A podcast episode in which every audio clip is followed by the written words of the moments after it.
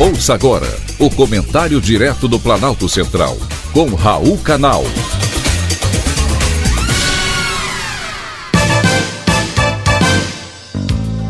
Queridos ouvintes e atentos escutantes, assunto de hoje: arcabouço fiscal. A tão esperada apresentação do arcabouço fiscal, embora bem recebida, ainda traz muitas dúvidas. A maior delas é saber onde o governo vai conseguir o dinheiro para o superávit primário já em 2025, quando a previsão era de que isso aconteceria somente em 2032. É muito otimismo para uma proposta que não prevê cortes nas despesas.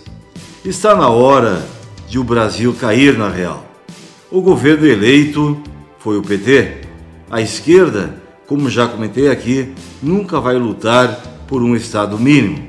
É um governo que vai criar despesas com a justificativa de atender o social, o funcionalismo público, com mais salário e mais contratações via concursos, nem que para isso tenha que aumentar impostos. E é exatamente isso o que irá acontecer. O populismo social do governo petista eleito democraticamente pelo povo, vai gastar e vai gastar muito. E nós vamos pagar a conta. Não existe mágica. A carga tributária, que já é de 37% do produto interno bruto, com certeza irá subir.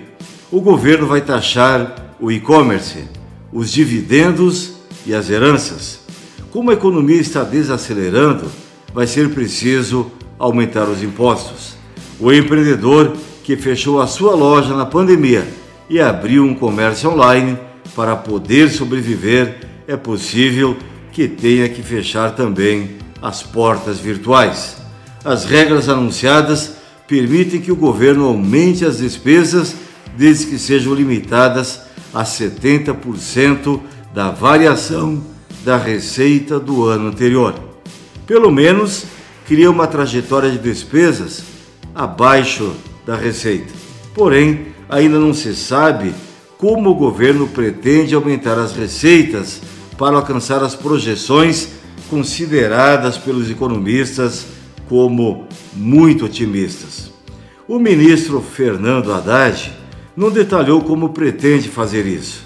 O texto ainda precisa ser aprovado pelo Congresso Nacional, que não tem a maioria de esquerda então já se prevê uma discussão muito difícil. Porém, a maneira de governar do PT é garantir a vitória com muitas benesses. No momento, o que precisa é ter consciência do gasto público.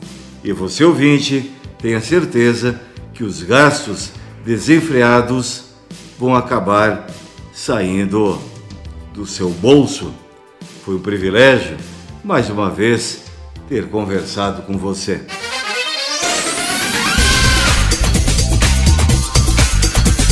Acabamos de apresentar o Comentário Direto do Planalto Central, com Raul Canal.